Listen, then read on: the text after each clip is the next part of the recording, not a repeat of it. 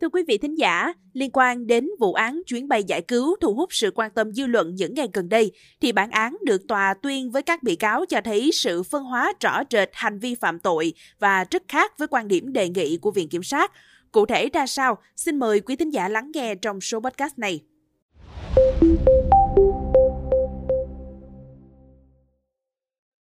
Sau 12 ngày thẩm vấn và tranh luận, 6 ngày nghị án, chiều ngày 28 tháng 7 vừa qua, Tòa án Nhân dân thành phố Hà Nội đã đưa ra phán quyết đối với 54 bị cáo, sớm hơn so với quỹ thời gian 30 ngày dự kiến. Hội đồng xét xử đưa ra nhiều căn cứ bác bỏ quan điểm bào chữa cho rằng các cựu quan chức trong vụ án nhận quà cảm ơn chứ không phải nhận hối lộ và bác lời kêu oan của cựu điều tra viên Hoàng Văn Hưng. Bản án cũng gây bất ngờ khi tuyên 4 án chung thân và một số cựu quan chức phải lãnh mức án nặng hơn nhiều so với mức mà Viện Kiểm sát đề nghị trước đó. Riêng Phạm Trung Kiên được tuyên mức án nhẹ hơn mức đề nghị. Bốn bị cáo lãnh án chung thân gồm Phạm Trung Kiên, cựu thư ký Thứ trưởng Bộ Y tế, Viện Kiểm sát đề nghị tử hình, Hoàng Văn Hưng, cựu trưởng phòng thuộc Cơ quan An ninh Điều tra Bộ Công an, Viện Kiểm sát đề nghị 19 đến 20 năm tù. Nguyễn Thị Hương Lan, cựu cục trưởng Cục lãnh sự Bộ Ngoại giao, Viện Kiểm sát đề nghị 18 đến 19 năm tù và Vũ Anh Tuấn, cựu Phó trưởng phòng tham mưu, Cục Quản lý xuất nhập cảnh Bộ Công an, Viện Kiểm sát đề nghị 19 đến 20 năm tù. Theo bản án, trong quá trình tổ chức các chuyến bay đưa công dân Việt Nam mắc kẹt ở nước ngoài do dịch Covid-19 về nước, từ tháng 9 năm 2020 đến tháng 12 năm 2022, 25 bị cáo là cựu quan chức cán bộ ở nhiều bộ ngành đã lợi dụng chức vụ quyền hạn được giao, nhận hối lộ số tiền hơn 164 tỷ đồng và lợi dụng chức vụ quyền hạn trong khi thi hành công vụ, gây thiệt hại số tiền hơn 10 tỷ đồng. Trong vụ án có 23 cá nhân là đại diện doanh nghiệp đã đưa hối lộ hơn 226 tỷ đồng, có 4 cá nhân môi giới hối lộ hơn 74 tỷ đồng và lừa đảo chiếm đoạt tài sản số tiền hơn 24 tỷ đồng. Trong số này, Phạm Trung Kiên bị cáo buộc nhận hối lộ nhiều nhất với 253 lần với tổng số tiền hơn 42,6 tỷ đồng. Vũ Anh Tuấn đã nhận hối lộ 49 lần với số tiền hơn 27 tỷ đồng. Nguyễn Thị Hương Lan nhận hối lộ 32 lần với số tiền hơn 25 tỷ đồng. Bản án nêu, các bị cáo là các cán bộ công chức của cơ quan nhà nước đã nhận số tiền lớn, rất lớn, đặc biệt lớn để thực hiện theo yêu cầu của các doanh nghiệp, chiếm dụng sử dụng mục đích cá nhân. Việc đưa nhận tiền diễn ra nhiều lần, thường xuyên, liên tục, có lần lên đến hàng tỷ đồng, hàng trăm ngàn đô la Mỹ. Trong số các cựu quan chức nhận hối lộ, bản án cáo buộc Phạm Trung Kiên và Vũ Anh Tuấn có hành vi đòi hỏi, sách nhiễu, đưa ra giá chung chi và yêu cầu doanh nghiệp phải đưa tiền thì mới cấp phép. Các bị cáo khác dù không yêu cầu nhưng đều gặp gỡ tạo điều kiện cho các doanh nghiệp trước hoặc sau khi tổ chức xong chuyến bay được các doanh nghiệp chi tiền cảm ơn. Hội đồng xét xử đưa ra phân tích và bác bỏ quan điểm bào chữa, khẳng định hành vi của các cựu quan chức chính xác là nhận hối lộ khi cho rằng số tiền cảm ơn tương ứng với lợi nhuận của doanh nghiệp và số lượng hành khách rất lớn, lên tới hàng tỷ đồng, vượt quá mức thu nhập bình quân của một cán bộ công chức. Sau khi nhận tiền, các bị cáo không báo cáo cơ quan, tổ chức mà chiếm hưởng. Từ những phân tích trên, hội đồng xét xử đánh giá đây là vụ án đặc biệt nghiêm trọng xảy ra tại nhiều bộ ngành. Nhóm bị cáo nhận hối lộ đều là người có chức vụ quyền hạn nhưng đã lợi dụng dịch bệnh, vị trí công tác để nhũng nhiễu, tạo cơ chế xin cho, buộc doanh nghiệp phải đưa hối lộ. Vụ án chuyến bay giải cứu có tính chất đặc biệt nghiêm trọng. Hành vi của các bị cáo gây nguy hiểm cho xã hội, gây bất bình và tạo dư luận xấu trong nhân dân. Theo bản án, thủ đoạn nhận hối lộ của các bị cáo tồn tại ở hai dạng, gồm mặc cả buộc doanh nghiệp chi tiền hoặc gây khó khăn bằng cách mập mờ, làm không hết trách nhiệm buộc doanh nghiệp chi tiền theo luật bất thành văn. Thậm chí, nhiều cựu quan chức phạm tội theo hình thức thông đồng, hứa hẹn chia sẻ lợi ích.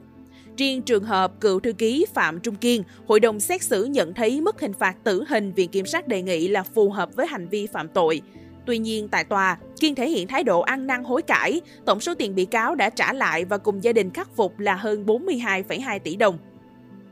Trên cơ sở chính sách nhân đạo của pháp luật, hội đồng xét xử thấy không cần thiết phải áp dụng hình phạt loại bỏ vĩnh viễn bị cáo Phạm Trung Kiên khỏi đời sống xã hội, mà mức án khác cũng đủ sức trăng đe.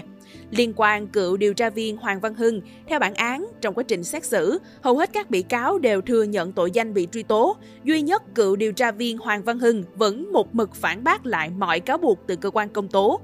Tài liệu hồ sơ vụ án và kết quả tranh tụng tại tòa xác định, đến tháng 9 năm 2021, Hưng bị điều chuyển công tác, không còn tham gia điều tra vụ án nhưng vẫn nói dối về việc chạy án thông qua cựu phó giám đốc công an Hà Nội Nguyễn Anh Tuấn để chiếm đoạt tiền của Lê Hồng Sơn và Nguyễn Thị Thanh Hằng, tổng giám đốc và phó tổng giám đốc công ty Blue Sky. Theo hội đồng xét xử tại tòa, Hoàng Văn Hưng không thừa nhận đã nhận khoản tiền nào từ Nguyễn Anh Tuấn và không hướng dẫn Hằng khai báo. Tuy nhiên, Hưng xác nhận đã gặp riêng Nguyễn Thị Thanh Hằng tại nhà riêng của Tuấn và có nhận cặp số do ông Tuấn gửi đến, nhưng khai bên trong không có tiền mà là 4 chai rượu vang. Hội đồng xét xử nhận định Hoàng Văn Hưng là trưởng phòng điều tra, biết rõ quy định không được tiếp xúc với người đang bị điều tra ngoài trụ sở. Tuy nhiên, Hưng vẫn tiếp xúc với Hằng tại nhà Nguyễn Anh Tuấn. Tại các cuộc gặp này, Hưng hướng dẫn Hằng và thông qua Hằng để hướng dẫn Sơn. Việc hướng dẫn khai này nhằm mục đích Hằng nhận hết tội để quyết tâm cứu Sơn. Quá trình điều tra, Hằng và Sơn khai có 13 lần đưa cho ông Tuấn số tiền 2,8 triệu đô la Mỹ để đưa cho Hưng nhờ chạy án. Ông Tuấn khai nhận 2,65 triệu đô la Mỹ từ Hằng. Trong đó có 400.000 đô la Mỹ là tiền Hằng trả cho việc sang nhượng mảnh đất ở Tam Đảo, Vĩnh Phúc Tại tòa, Hưng phản bác các lời khai này, cho rằng đây là những lời khai một chiều, không khách quan. Tuy nhiên, hội đồng xét xử thấy quá trình điều tra, cơ quan điều tra và viện kiểm sát đã thu thập chứng cứ khách quan. Ngoài lời khai của Hằng và Tuấn, cơ quan tố tụng còn thu thập lời khai của nhiều người khác và dữ liệu điện tử để chứng minh hành vi phạm tội của bị cáo. Tòa cũng căn cứ nội dung ghi chép của Hằng về việc đã có 13 lần chuẩn bị tiền và thông qua ông Tuấn đưa cho Hoàng Văn Hưng dữ liệu lịch sử cuộc gọi giữa Hưng và ông Tuấn, căn cứ việc ông Tuấn sắp xếp cho Hưng gặp Hằng để nói về việc chi tiền chạy án phù hợp với lời khai và các chứng cứ khác về việc Hưng yêu cầu phải chuẩn bị tiền chi cho các cơ quan tố tụng để quyết tâm cứu Sơn.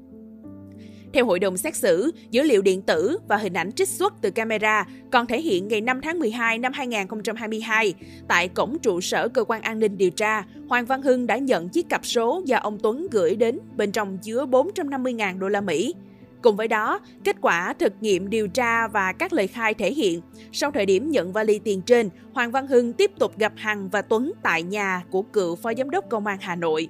Hội đồng xét xử đánh giá những lời khai của Hoàng Văn Hưng có nhiều mâu thuẫn, không thống nhất, thể hiện sự không thành khẩn. Do đó, bản án sơ thẩm kết luận Hoàng Văn Hưng đã lừa đảo chiếm đoạt 800.000 đô la Mỹ và khẳng định Hoàng Văn Hưng không bị oan.